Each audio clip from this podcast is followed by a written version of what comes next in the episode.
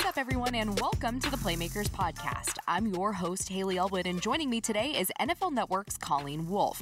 There literally may be no busier person working in sports broadcasting during the NFL season than Colleen. Well, why?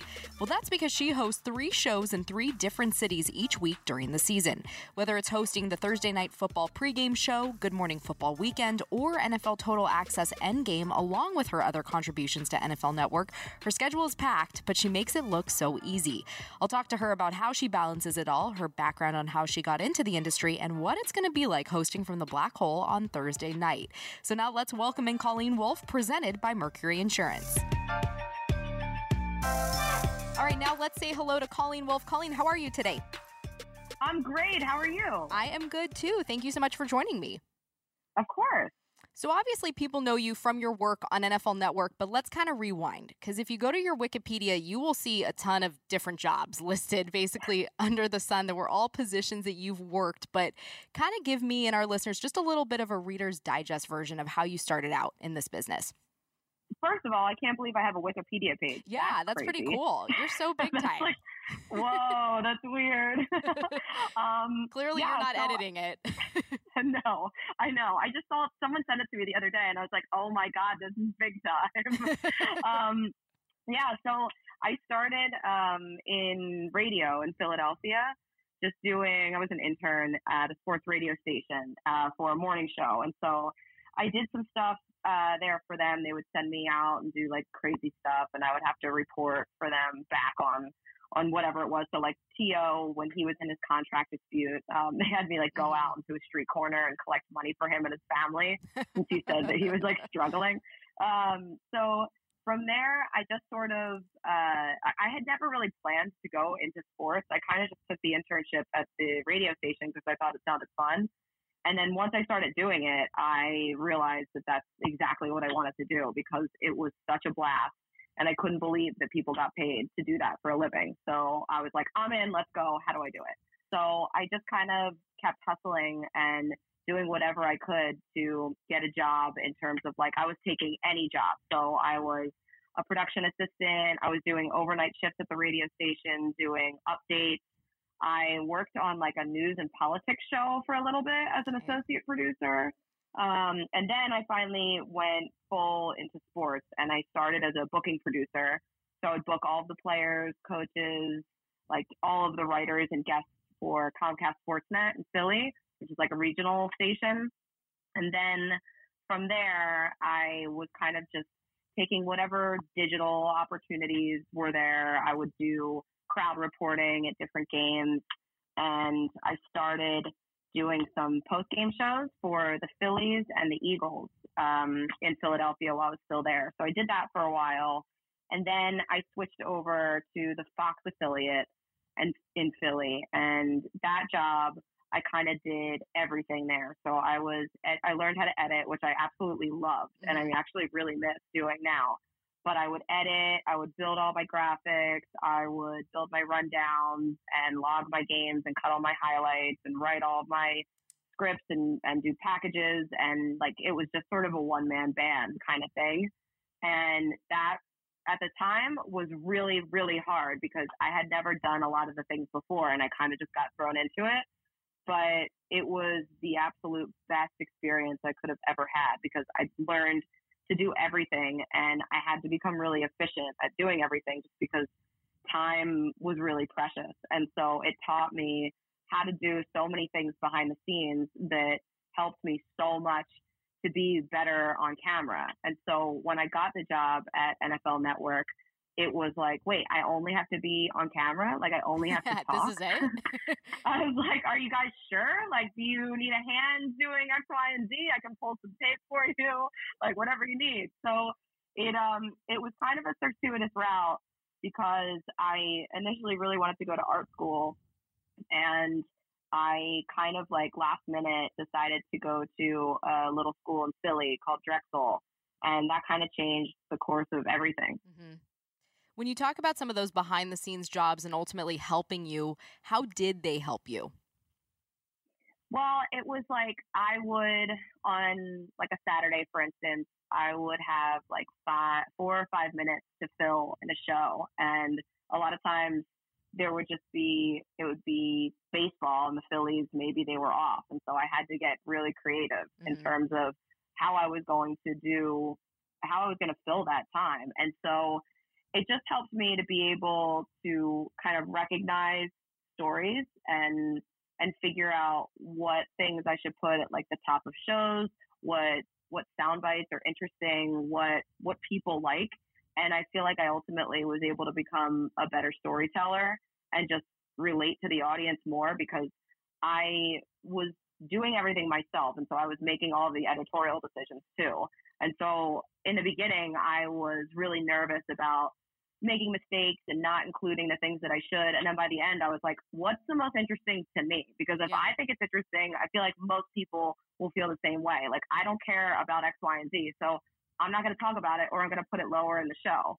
And so it was kind of like being able to do stuff like that. And now knowing in the position I am, kind of knowing what's doable and what's not. Like I know that if I want, if I want to do something really fun with the show and if I have a certain idea, I need to bring it to the producers with enough time so they can pull it off. And I know how long a lot of things take to do. So I'm not mm-hmm. going to like show up to a show an hour before and be like, "Hey, can we blow this whole thing up and yeah. like do this instead?"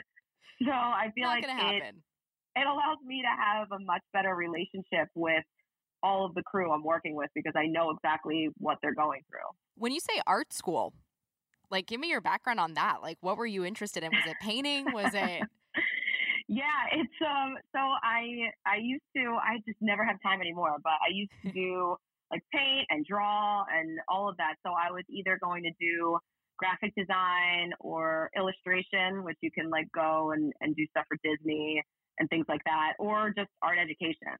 So I had like I I went to I did a visit at ASU and saw that campus in Tempe, and they had a really good art education program. And so all of a sudden, I was like, you know what? I'm going to be a teacher so I can party at ASU for four years. Like that sounds like a great plan. And then I kind of thought about it a little bit more, and I was like, that maybe is a little irresponsible of me. So I'm going to not do that. Um, not that there's anything wrong with going to art school no. or being an art teacher. But the the draw for me was really just the the campus at ASU, and so um, I decided to go to Drexel because they do a co-op program there. Okay. So basically, you go to school for six months and then you work for six months. Mm-hmm. So then by the time you graduate, you have a ton of experience and you already have a resume That's when you leave. So I thought about that more and more and figured that would be the more responsible thing to do. And ultimately, that's what ended up helping me because I made so many connections. I networked with so many people and I had so many relationships by the time I graduated. Yeah, when you talk about working as a booking producer and having a book guest, I'm sure you built so many relationships through that as well, right? That was massive. That was that was one of the hardest things to do. I feel like every job that I ever got uh, initially when I first started, I was like not I was completely underqualified and it was just like super overwhelming. And so my first day as a booking producer, it was the first game of the Phillies World Series. And I had no connections. I was pretty much straight out of college. I had to just figure it out. And I remember, uh, like that first week, they sent me over to the Eagles practice facility and they were like, okay, you need to book like three guests for us um, for our show on Monday, which was like a couple days away. And so we, I remember like going into the practice facility and, and having no idea where the locker room was. Mm-hmm. I was just like opening doors and I wasn't sure if I was supposed to be where I was. What's behind and this one? Yeah. I know. And then I got to the locker room and the, and the media availability had already started. And so everybody was inside already, but I didn't know that. And I remember standing outside the locker room door and there was nobody outside in the hallways or anything that I could ask. And I remember being like, okay, I'm going to have to open this door right now. And I'm really hoping that this is, in fact, the media availability. And I really hope that they're not just like my new job isn't like messing with me and this yeah. is like a hazing situation. and I was like, if I open this door and like the team is just in there, like getting changed and stuff, I'm going to like, I'm going to quit and never come back again. And so I remember like I had to give myself a pep talk and I was like, okay, here we go. Just do your job, get it together. And then it was fine and everything was great. But it was it was really hard at first to just like kind of go up to these players and gain their trust and convince them to come on a show on mm-hmm. Monday for free. Like they had to leave their house and come to this bar where we were doing the show. And so it was it was a huge learning experience, but I ended up meeting so many people, so many members of the media. I met my husband in the Eagles locker room. Well, that like, worked it out. Was, yeah, right. so it was a it was a great job. It was really fun, but it was just like yeah, I think being a booking producer for anybody is it's a really tough job because it's like even if you book the best guests on one show, the next day it's like, all right, what do you have? What do you have today? What do you have the next day? Like you're constantly going, so it's a little thankless sometimes. We'll get back to our conversation with Colleen Wolfe in a few, but we wanted to remind you that you won't miss a minute of the action with the official Los Angeles Chargers app. Follow real time stats, watch your favorite Bolts programming, and live local Chargers games all season long. Download today at chargers.com/slash app. Geographic and device restrictions apply. Local and primetime games only. Data charges may apply. Chargers fans, we know you love the Bolts, but you probably also love saving money too. And Mercury Insurance can help with that because Chargers fans save an average of $769 with Mercury. That'll get you great seats for the next game and jerseys for the whole family. So what are you waiting for? Get a quote today at mercuryinsurance.com to see how much you could save. It only takes a few minutes to switch and it could save you a lot of money. Don't wait. Get a quote today at mercuryinsurance.com and go Chargers. Savings info based on 2019 California Department of Insurance rate comparison profile 38A. Individual savings may vary. Now let's get back to the interview with Colleen Wolfe presented by Mercury Insurance. What's your favorite part about now working at NFL Network? I love doing Thursday night football. It's so much fun. It just being able to travel to the games and all the different stadiums and seeing all the fans at, at, at every different location. It's really, really cool because so many of these stadiums I haven't been to before. I haven't had that whole game day experience and it's different at every stadium. And the fans are so awesome. They're so cool. They're so much fun. I love meeting them. I went to Green Bay for the first time this year and that was such a cool place to see a game. Mm-hmm. Lambeau is just as good as advertised. The year before, I was at Arrowhead, and that was just as loud as everybody talks about, yeah. and just so cool. And that was the game that um the Chargers came back and beat yeah. the Chiefs. Yes, Crazy. it was so good. and we had Philip Rivers on, and he was so excited. That was that was actually one of my favorite um, TNF games I've ever done. That's awesome. yeah, it's been it's been really cool. The um I remember the first year I started doing it, the Browns and Jets played, and that was the first game that Baker Mayfield came in, and they oh, finally yeah. won a game, and it was honestly like a playoff atmosphere in Cleveland. I can't even describe it. It was it was such a fun, cool experience, and we had Joe Thomas there with us, so. Mm. It's been it's been really fun, and we had such a good group of people doing it. I like er, Michael Irvin is a maniac. He's so he's so much fun. He has so much energy. Um, Joe Thomas is hilarious, and Steve Smith is one of my favorites. So it's a really really good core group we have. Yeah, you mentioned those guys. All of them very big personalities, kind of in their own way. So, as a host, what's sort of the key to working with all of them and being able to balance all of them in a given show? it's a great question. Like if somebody has an answer for me, I would love me. to hear it, right? because that is it's so true.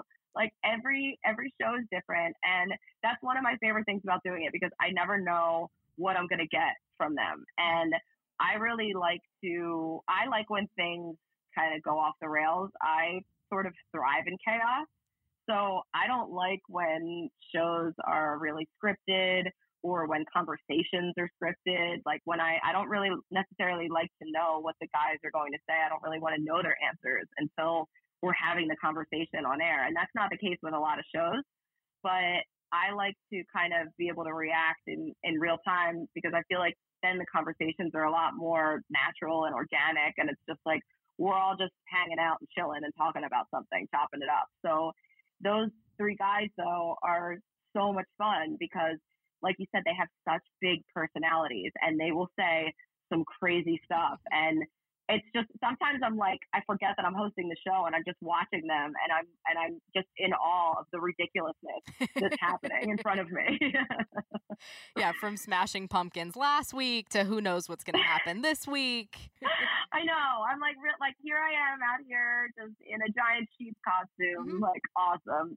And the the guys I work with, I I made I it was like just a joke when we were talking about what we should do for Halloween, and they were like, well, "What do you want to be?" And, and I said, "Well, I guess I could always be a wolf in sheep's clothing if we don't figure anything else out." And they were like, "That's it." And so our guys like decided to find like the most unbecoming sheep outfit out there. They were like, "Yeah, we found the one with like the biggest drop crotch ever in it." Like you could see that it was just like a giant men's costume that I put on, and I was like, "Are you kidding me?" And it was so hot yeah. Um, where were we last week? We were in Arizona, uh-huh. and I was like, right before we got on the show, I was like, I some somebody find me some scissors. I gotta cut the sleeves off of this sheep outfit. so I just started like cutting the, the costume apart. It was a disaster. What a mess. but so great and great TV. Yeah, it was. It was super fun. I mean, there. I can't believe we convinced Andrew Siciliano to be Mini yeah. Me. every every week, it's an adventure. So, along with TNF, you host two other shows in a week. How do you keep yeah. that all straight? um, it's uh, I have no idea. Okay, it is really sort of uh, every every week. I'm kind of just trying to keep it, it's sort of like Groundhog Day, and I've gotten into a routine now. So it's just sort of go go go, and it's very it, the the season is pretty intense. So I don't really have any days off, but also it makes the season fly by. Yeah. And then in the off season, I can just chill. So I sort of live this life of two extremes. One where I'm just like, I'm living out of a suitcase all the time, even when I'm at home. And then in the off season, I'm just like hanging out and decompressing, which is really, really awesome. But it's a lot. I do a lot of work on planes. I feel like I live in the air. Like mm-hmm. my office is actually like 31B, you know? it's, it, it's, uh, but I do get to keep all of my frequent flyer miles so that I can take like a baller trip. That's great. And that's, that's the yeah. best for the off season. That's a huge perk. So, in terms of preparation, say for like this Thursday's game between the Chargers and the Raiders, when do you kind of start looking at that? So I would love to be able to start looking at the game on Tuesdays, but a lot of times I don't really get to really dig in until Wednesdays. And so I'll spend the most of Wednesday just kind of going through all of all of our research notes. I'll watch the games on Game Pass.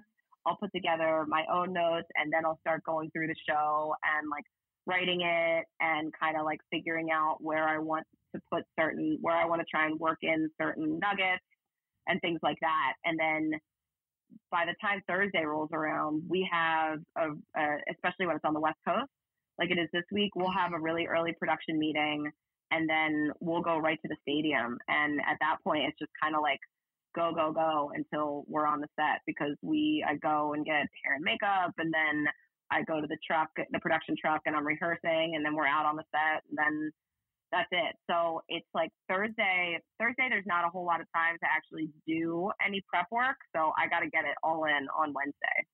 So, just kind of overall looking at your career, what's sort of the biggest piece of advice that you would give to those who want to pursue a career in sports broadcasting? I would say to, first of all, don't listen to anybody's opinion about you. So, I've had I had so many people tell me that I was crazy for taking jobs that I took because I was taking a chance on myself. I've had um, I had a boss tell me that I wasn't memorable enough to be on camera. I had like I've had so many people kind of just say that I was nuts and I would never make it. So I would say first of all, like if you believe in yourself, then like go for it.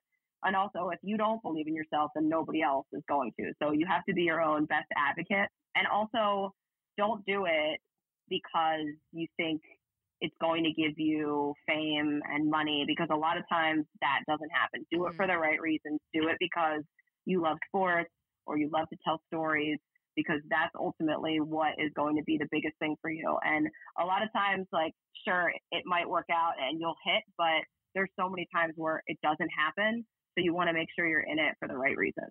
And then lastly, you mentioned this you travel every week to a different stadium, but this Thursday, it is the last time that the Chargers will play the Raiders in Oakland in the black hole. What kind of environment are you expecting up there? Oh my God, I'm so excited about this game. I cannot wait for it. You know it's going to be crazy. It's going to be only crazy. Thing I'm, I'm so disappointed that they didn't do it last week on Halloween. Oh, that, that would have been, been, bananas. So perfect, right? I mean, but regardless, you're gonna there's gonna be a zillion people dressed up anyway 100%. because that's what the Raiders fans do. so it's going to be, you know, it's gonna be like just crazy there. It'll be insane, especially because the Raiders had that five game road trip. They just got back last week, short week. I last prime time game for the Raiders there at the black hole. I mean, it is it's going to be such an intense atmosphere. I cannot wait for this game. Well, we cannot wait to see you. We are so excited and thank you so much for joining us today, Colleen. Of course. Thanks so much for having me on. And that's a wrap on this week's episode of Playmakers. Many thanks to Colleen Wolfe for joining me. One final reminder to subscribe to the Chargers Podcast Network wherever you listen to podcasts. And good news, we are now on SoundCloud and Spotify. The Chargers Podcast Network is your one stop shop for all things Chargers directly from the team, including in depth conversations and analysis with players, coaches, executives, national reporters, and broadcasters, and much more. Be sure to rate and review, and thanks for listening. Catch you guys next time.